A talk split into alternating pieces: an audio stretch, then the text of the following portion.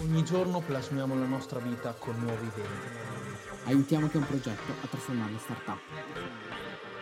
Stiamo creando la community di innovatori più bella d'Italia.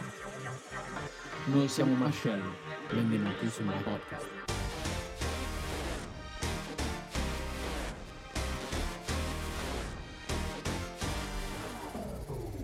Parliamo di analisi di mercato, quindi cerchiamo di capire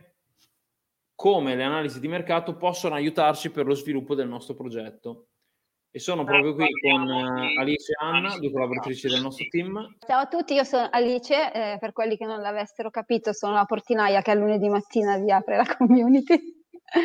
e siamo qui per parlare di analisi di mercato perché eh, insomma di solito ci piace farle per dare un ottimo servizio a, sì, a tutti quanti sono molto utili perché come sapete Marcello cerchiamo sempre di um, andare a validare le idee con un approccio marketing first, che vuol dire andare ad applicare delle eh, strategie marketing per validare le idee, per capire se c'è mercato prima di andare a investire magari ingenti somme di denaro per andare a sviluppare dei progetti che poi in realtà eh, non hanno senso di esistere perché magari stiamo dando una risposta al mercato di cose che appunto non vengono richieste e eh, nessuno poi è disposto ad adoperare la nostra tecnologia. Anna, dai, facciamo presentare anche te. Ciao, io sono Anna e mi occupo principalmente di social media management e automazione di mail marketing all'interno di Marsh. E oggi insieme ad Amiali vediamo appunto una parte sulla ricerca di mercato e soprattutto eh, su quanto sia importante eh, ascoltare i bisogni del consumatore del mercato, eh, le esigenze dei clienti e a seguito della raccolta di feedback di come ottimizzare il prodotto o servizio che viene offerto. Esatto, esatto. E infatti parliamo proprio di questo, cioè eh, oggi eh, non, and- non, parleremo solo quindi dell'analisi nuda e cruda, ma proprio del concetto stesso di analizzare ciò che succede, quindi dati e soprattutto questi dati ci servono per andare a prefissare quelli che sono degli obiettivi, perché noi dobbiamo sempre lavorare con gli obiettivi. Ne ho parlato tra, tra l'altro nell'ultimo video che è uscito da pochi giorni sul canale YouTube, eh, proprio sul fattore del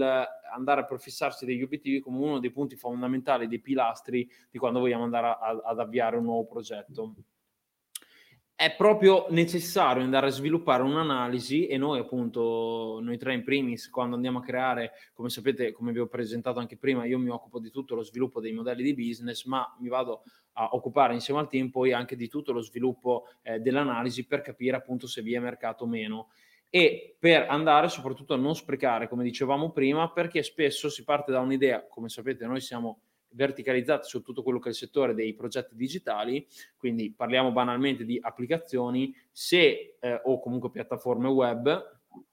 se noi vogliamo andare a um, diciamo creare per esempio un'applicazione, ci sono molte persone che pensano che il primo passaggio sia creare l'applicazione stessa. In realtà assolutamente no, noi dobbiamo cercare di capire come andare a modellare quella che sarà la nostra applicazione per un mercato, per una domanda di, che appunto eh, ci faranno determinate persone.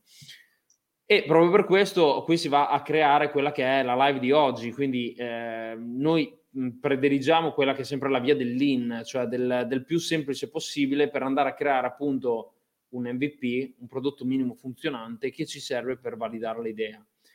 E diciamo che l'MVP stesso è un, da un punto di vista l'analisi, perché quando noi lanciamo il nostro progetto eh, sul mercato, per quanto esso possa essere semplice e rappresentare solo un 1% magari di quello che, il, eh, che sarà poi il progetto definitivo, in realtà già quello, già come si comporteranno le persone quando utilizzeranno eh, quel determinato MVP, quindi quel, quella piccola porzione di applicazione, e qui c'è la luce che mi sfarfalla come se fossimo in discoteca, e ehm, già con quello riusciamo a capire in base a come si muoveranno le persone che cosa vogliono, cioè quali sono in, diciamo, il, il, valore aggiunto che gli dobbiamo andare a dare con la nostra applicazione. E questo è fondamentale perché in base a questo poi andremo a sviluppare di conseguenza il nostro software completo, perché magari le persone sono innamorate di una determinata cosa eh, che noi non avevamo valutato inizialmente. Quindi i dati che ci servono un po' quando andiamo a fare un'analisi, ehm, bisogna andare a capire se c'è mercato, quindi i fattori economici e sociali rilevanti anche per l'estero, quali sono i trend, quindi eh, qual è, eh, diciamo, cosa stanno cercando diciamo, le persone in quel determinato momento storico ben preciso per quella tipologia di applicazione, per quella tipologia di servizio, la concorrenza. La concorrenza ovviamente è ovvio perché, anzi, meglio se c'è la concorrenza perché quando c'è la concorrenza vuol dire che c'è il mercato. E come il tuo target o quindi buyer persona, quindi la nostra persona tipo che acquisterà il nostro prodotto, che lo utilizzerà, si muove online, quindi quali sono le sue abitudini, cosa è abituato a fare, perché in base a questo possiamo anche capire qual è il valore aggiunto che gli può migliorare quell'abitudine che lui tutti i giorni esegue. E allo stesso modo le stesse cose le dobbiamo andare anche a portare nel B2B perché bisogna capire anche le necessità eh, del, del mercato anche dal punto di vista proprio del business to business. Proprio per questo Anna so che ha preparato una serie di storie, è appassionata appunto anche lei di tutto questo, di questo mondo e ha, ha, un paio di storie che ci voleva raccontare e che ho detto assolutamente sì, raccontiamole perché capiamo come molte volte si parte da un progetto che ha tutt'altra natura, ma in realtà si va poi a modificarlo in base alle esigenze stesse del, dei clienti, degli utilizzatori finali del, della nostra app, del nostro progetto. Allora, grazie Dani per l'introduzione. E, ehm, quindi adesso vi racconto due storie di due brand e che ci permetteranno di capire come l'analisi di mercato la comprensione dei bisogni del consumatore prima di lanciare un prodotto o un servizio siano fondamentali. E come anticipato Dani all'inizio va bene, è importante lanciare un MVP, quindi un prodotto um, con caratteristiche diciamo abbastanza basic, minime, e poi attraverso la raccolta dei feedback dei clienti che lo utilizzano eh, possiamo implementare una serie di funzionalità che andranno a ottimizzare questo prodotto o servizio. Eh, I brand di cui vi voglio raccontare la storia sono WhatsApp e Airbnb, che chiamare brand forse è riduttivo perché sono uh, due strumenti, due tool che noi utilizziamo nella vita di tutti i giorni, soprattutto WhatsApp. E le storie sono abbastanza particolari in quanto sono entrambi, entrambi questi brand sono nati mh, come un qualcosa di molto piccolo di cui neanche i fondatori erano um, consapevoli mh, mm, che stavano lanciando in questo modo sul mercato e che però hanno avuto un successo strepitoso. Allora, partiamo dalla storia di WhatsApp, che è quella che mi ha colpito un pochino di più. Eh, siamo nel 92 e c'è questo ragazzo ucraino che attraversa l'Atlantico per andare negli Stati Uniti per rifarsi una vita insieme alla madre e mh, mm, ottiene eh, lavoro da Yahoo in quanto lui non era interessato diciamo a studiare ma voleva buttarsi nel mondo del lavoro e conosce da subito Brian, eh, questo, questo, suo amico di qualche anno più grande. I due diventano amici e colleghi e dopo qualche anno in Yahoo, quindi che all'inizio era partita come un'azienda abbastanza piccola, i due decidono di licenziarsi. Fanno un viaggio in Sud America e cosa succede in Sud America? È stato un viaggio che rappresenta un pochino la, la svolta nella loro vita. Si rendono conto che è eh, difficile mantenere contatti con i propri amici, i propri familiari. Eh, si possono fare sì delle telefonate che sono però molto costose e non c'è nessun sistema eh, che permetta di inviare messaggi istantanei. Quindi qua l'idea, diciamo, di WhatsApp inizia un pochino a, um, a nascere. Nel frattempo nasce Apple, ehm, quindi viene realizzato il primo iPhone, eh, nasce l'Apple Store i due continuano la loro vita e proprio nella loro quotidianità, ad esempio dopo un allenamento di calcetto, si ritrovano tantissime chiamate perse e loro non possono, non potevano avvisare queste persone che in quel momento non potevano, non erano reperibili perché stavano facendo altro. E quindi gli viene un'idea, ehm, nasce il concetto di status come ehm, integrazione da aggiungere al proprio, mh, al proprio nome, diciamo in rubrica, e in questo modo le persone potevano far vedere agli altri cosa stavano facendo in quel momento. Quindi mh, mm, sono al lavoro piuttosto che mi sto allenando, sto cucinando, sto dormendo. E l'idea è abbastanza successo um, e um, il, um, viene questa, diciamo, quest'usanza, questo, anzi quest'app in realtà,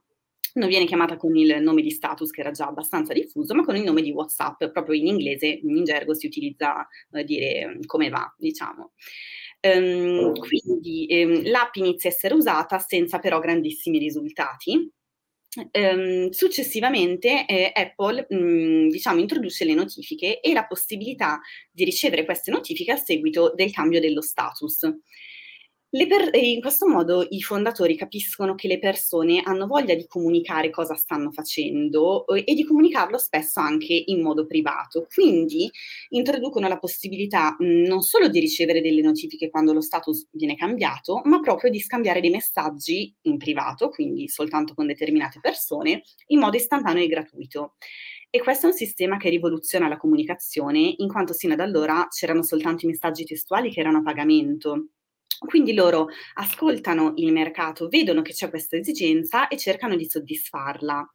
In seguito, eh, grazie ai commenti e ai feedback dei consumatori, quindi loro leggono i commenti sui vari forum, e, mh, mm, vedono che eh, alcuni chiedevano la possibilità di inviare delle immagini tramite WhatsApp e implementano questa funzione, a cui poi se ne sono aggiunte altre, come per esempio la possibilità di inviare video, di inviare messaggi vocali e più recentemente anche le chiamate. E magari qualche anno fa nessuno avrebbe mai pensato di poter chiamare tramite WhatsApp, ma adesso è possibile farlo.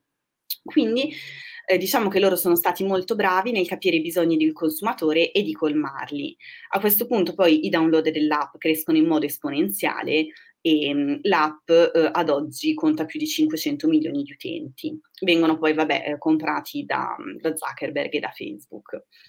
E da lì capiamo, capiamo, veramente quanto, eh, partendo da un qualcosa, cioè è, è, stata proprio la validazione stessa sul mercato dove loro inizialmente avevano valutato tutt'altra strada, in realtà penso che lo status ad oggi sia una delle cose che utilizziamo meno su, di WhatsApp, esatto, ma usiamo principalmente la messaggistica che è arrivata uno step dopo. Finché non si scontra col proprio mercato non si capisce qual è, eh, quale può essere la vera esigenza. Esatto, e soprattutto oggi WhatsApp è uno strumento che viene usato davvero da tutti, mentre un bel po' di anni fa erano in pochissimi ad averlo. Io mi ricordo che all'inizio ce l'aveva solo mio padre, accedere a WhatsApp per scrivergli un messaggio, ho detto ma cos'è sta cosa che usa solo lui? In realtà ci aveva visto lungo. Adesso invece vi racconto la storia di, di Airbnb che anche questo, non so voi, ma io quando viaggio mi affido principalmente a Airbnb, risulta essere più conven- non solo più conveniente, ma anche più comodo e mh, soddisfa un pochino più le esigenze di tutti noi piuttosto che magari il classico booking ehm, con le varie offerte degli hotel. E in che modo nasce Airbnb? Nasce da questi due amici un pochino disperati, poverini, si ritrovavano nel salotto di casa loro con un affitto da pagare e mh, praticamente zero euro anzi dollari perché siamo negli Stati Uniti a Los Angeles, e iniziano a navigare su internet e, e, scoprono che eh, a San Francisco si tiene questa conferenza molto importante in cui ci sono partecipanti da tutto il mondo e di cosa si accorgono? Che gli hotel sono completi, non c'è più posto e loro quindi si ritrovano in questa casa abbastanza spaziosa senza soldi. Quindi come, come fare? Cioè come andare incontro alle esigenze del mercato? Pensano bene di comprare qualche materasso gonfiabile e di metterlo a disposizione appunto nel loro appartamento per le persone eh, che avrebbero partecipato a questa conferenza e quindi offrono un servizio di air, bed and breakfast con il motto Live Like Local. Si accorgono poi che il servizio è scalabile perché quante persone sono disposte a mh, mettere appunto a disposizione la propria abitazione mh, nei confronti di sconosciuti guadagnando centinaia di migliaia, quante persone hanno bisogno di un'accommodation? Migliaia, quanti soldi avrebbero potuto fare loro? Migliaia. Infatti poi questo è quello che si è realizzato. Loro chiedono supporto a diversi investitori e la risposta comune è questa è l'idea più stupida che abbia mai sentito e spesso le storie più entusiasmanti, più grandi nascono proprio così. Loro testano oh, diverse cose all'inizio, il loro servizio è riservato soltanto alle persone che partecipano alle diverse conferenze in giro per il mondo poi aprono il servizio a tutti e, realizzano per esempio anche delle scatole di cereali eh, con dei disegni particolari, visto che loro offrivano anche il servizio di colazione. Ehm, realizzano tutto questo in un momento politico particolare, quando Obama um, vince le elezioni, quindi siamo nel 2009, ricevono pubblicità da personaggi mh, molto noti come Rihanna, come Katy Perry. Iniziano poi loro um, a conoscere gli osti, a cercare di ottimizzare il servizio. Sono loro che in prima persona fanno le foto di, tutti, um, di tutte le, le, accommodation e rivedono un pochino le descrizioni perché in quel momento il sito non stava andando bene, non aveva traffico e in, questo, in seguito loro capiscono anche che è possibile affittare le stanze quando l'host non è presente in casa. Questo rivoluziona il tutto, il, tutto il business che loro avevano creato gli ospiti e gli host iniziano ad aumentare e finalmente dopo tre mesi Airbnb riesce ad essere in profitto per la prima volta. In seguito partecipano a diversi programmi, vengono finanziati da diverse persone e la loro crescita da quel momento è esponenziale e quindi vediamo come i fondatori da un bisogno che c'era sono riusciti a um, colmarlo, a soddisfarlo e poi a rendere il loro business scalabile. Hanno rivoluzionato un'industria, se ci pensiamo, basata sulla sharing economy che era un concetto fino ad allora quasi sconosciuto, credo, su cui ad oggi si basa per esempio anche quello di il, la, la, storia di Uber. Uber. E, ehm, e, quindi questi due esempi ci hanno appunto testimoniato, ce ne sarebbero molti altri, ma queste erano secondo me le storie più interessanti, hanno testimoniato l'importanza di saper eh, ascoltare il mercato e soprattutto raccogliere feedback da parte dei consumatori per poi ottimizzare quello che noi offriamo. Assolutamente sì, poi diciamo che uno dei bias maggiori eh, per il progetto di Airbnb era proprio il fatto di andare a dormire a casa di sconosciuti che poteva preoccupare, cioè fino a una volta era una cosa che magari preoccupava e per via della mentalità di, con cui siamo diciamo, cresciuti, invece proprio grazie a questo c'è stato proprio un, un cambio a livello di, di mentalità e di rapporto verso determinate dinamiche come appunto questi. Quindi grazie Anna, bellissimi esempi e sì, assolutamente ci hanno fatto capire ehm, come veramente quando si scontra col proprio mercato si va a cambiare completamente quella che può essere la, la, la visione del, di come pensiamo che si potrà evolvere il nostro progetto. Entrerei un pochino più nel, nel, pratico adesso con Ali che magari ci racconta qualche case study e mh, alcune analisi che abbiamo svolto anche per alcuni clienti perché da di lì e partendo anche noi in primis abbiamo fatto un'analisi proprio per, per capire quando siamo partiti anni fa e soprattutto in questo ultimo periodo che stiamo cercando di lanciare nuovi, nuovi progetti, nuovi modelli di business, eh, andare a capire come dobbiamo muoverci, quali possono essere i competitor e come, eh, qual è una nicchia di mercato che ancora non abbiamo preso ad oggi. Quindi noi stessi molte volte rifacciamo delle analisi su, su di noi per capire come andare a migliorare il servizio step by step negli anni. Sì, allora diciamo che comunque in qualunque momento decidi di rinnovarti o lanciare un nuovo prodotto o un nuovo servizio, sarebbe bene fare un'analisi approfondita del mercato. Innanzitutto perché l'analisi di mercato in quanto tale ti serve per capire a chi rivolgerti, eh, dove, dove, puoi andare a, a rivolgerti, quali sono le esigenze e, e quindi è importante approfondire quale parte del mercato è importante che tu prenda in considerazione, anche perché consideriamo che molte start-up falliscono anche nel giro di pochi anni proprio perché in realtà non c'è mercato per quello che vogliono lanciare. Quindi se è importante studiare i competitor anche per capire quali sono i gap di mercato, è anche importante capire se quei gap di mercato la richiesta ce l'hanno, perché tante volte esatto. Magari ci sono i gap perché ci, ci devono essere.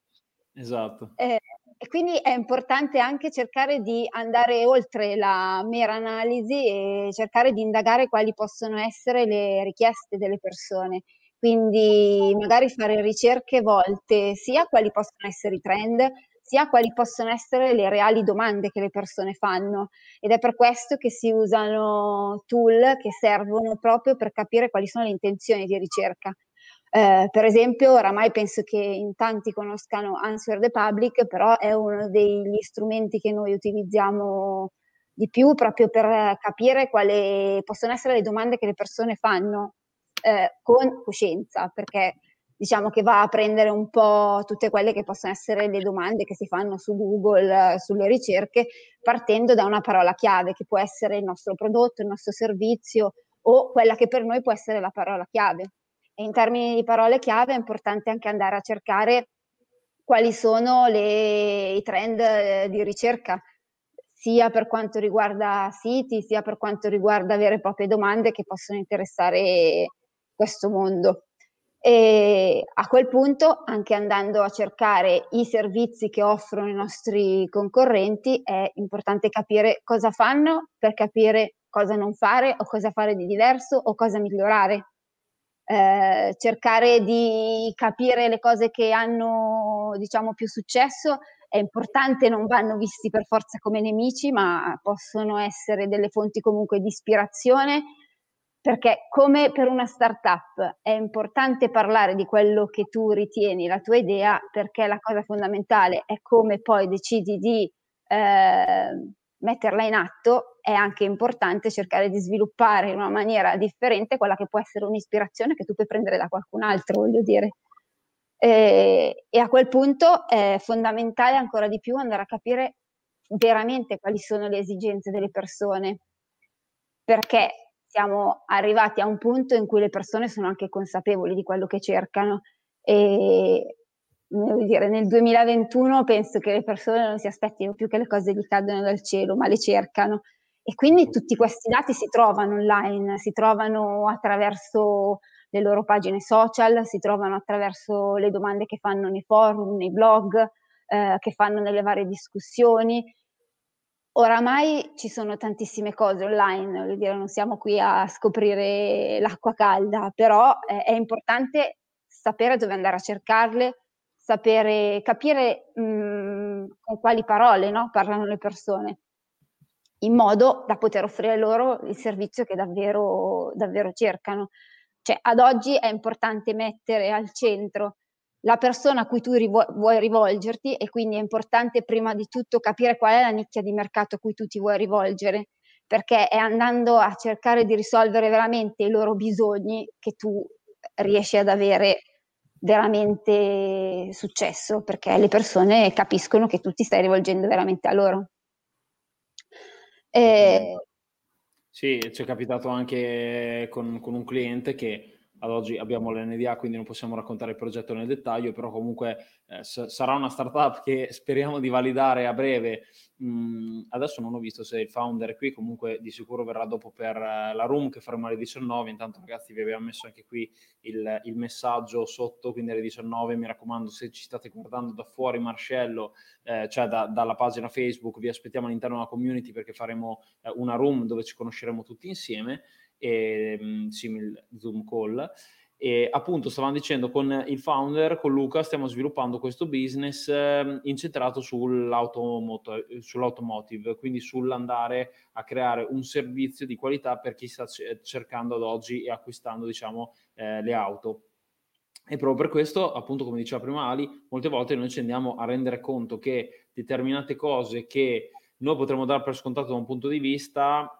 in realtà al termine dell'analisi eh, i risultati erano tutt'altro. Anzi, molte volte quando si fa un'analisi approfondita si vanno a eh, fare determinati eh, sondaggi proprio alle persone, quindi interview direttamente dove si cerca di capire come la persona tipo, la persona media risponde a determinate dinamiche. Dal di lì eh, noi siamo veramente rimasti di stucco perché in realtà altre eh, cioè altre persone che erano da zone d'Italia, mentalità diverse, eccetera, la pensavano in modo completamente diverso diciamo rispetto a noi e da di lì abbiamo capito come e che cosa volevano realmente gli utenti e come bisognava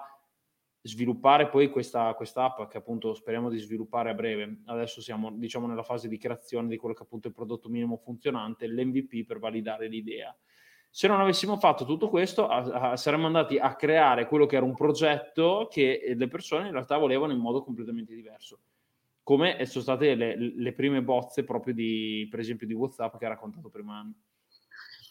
Sì, ma non solo, poi per progetti che diciamo eh, diventano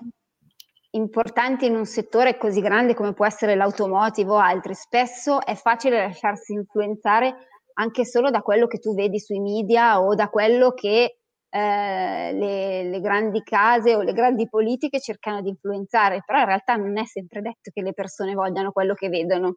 E, e, questo è importante andare poi ad approfondirlo e ad andare a cercarlo in profondità, altrimenti rischi di offrire un servizio che poi nessuno vuole. E lo stesso stiamo cercando di fare comunque analizzando per bene il nostro servizio che vogliamo che vogliamo cercare di sviluppare eh, sempre nell'ambito delle start-up perché comunque ci rendiamo conto che quello che viene offerto in massa è un determinato servizio, ma ci stiamo rendendo conto andando a indagare dentro il mercato, dentro le persone, dentro le richieste, che non è esattamente sempre quello che le persone vogliono. E quindi stiamo cercando di sviluppare qualcosa di innovativo che possa andare a risolvere veramente i problemi di quelle persone che finora non sono state soddisfatte. Speriamo di non fare un buco nell'acqua. esatto. Intanto ragazzi, grazie per tutti quelli che ci stanno scrivendo e benvenuto Andrea. Tra l'altro Andrea abbiamo letto oggi la tua, la tua bio qui proprio nella, nella community. Complimenti per il tuo percorso di vita e soprattutto professionale. Siamo, siamo felici di averti qui. Grazie a tutti quelli che ci hanno seguito. A tra poco. Ciao.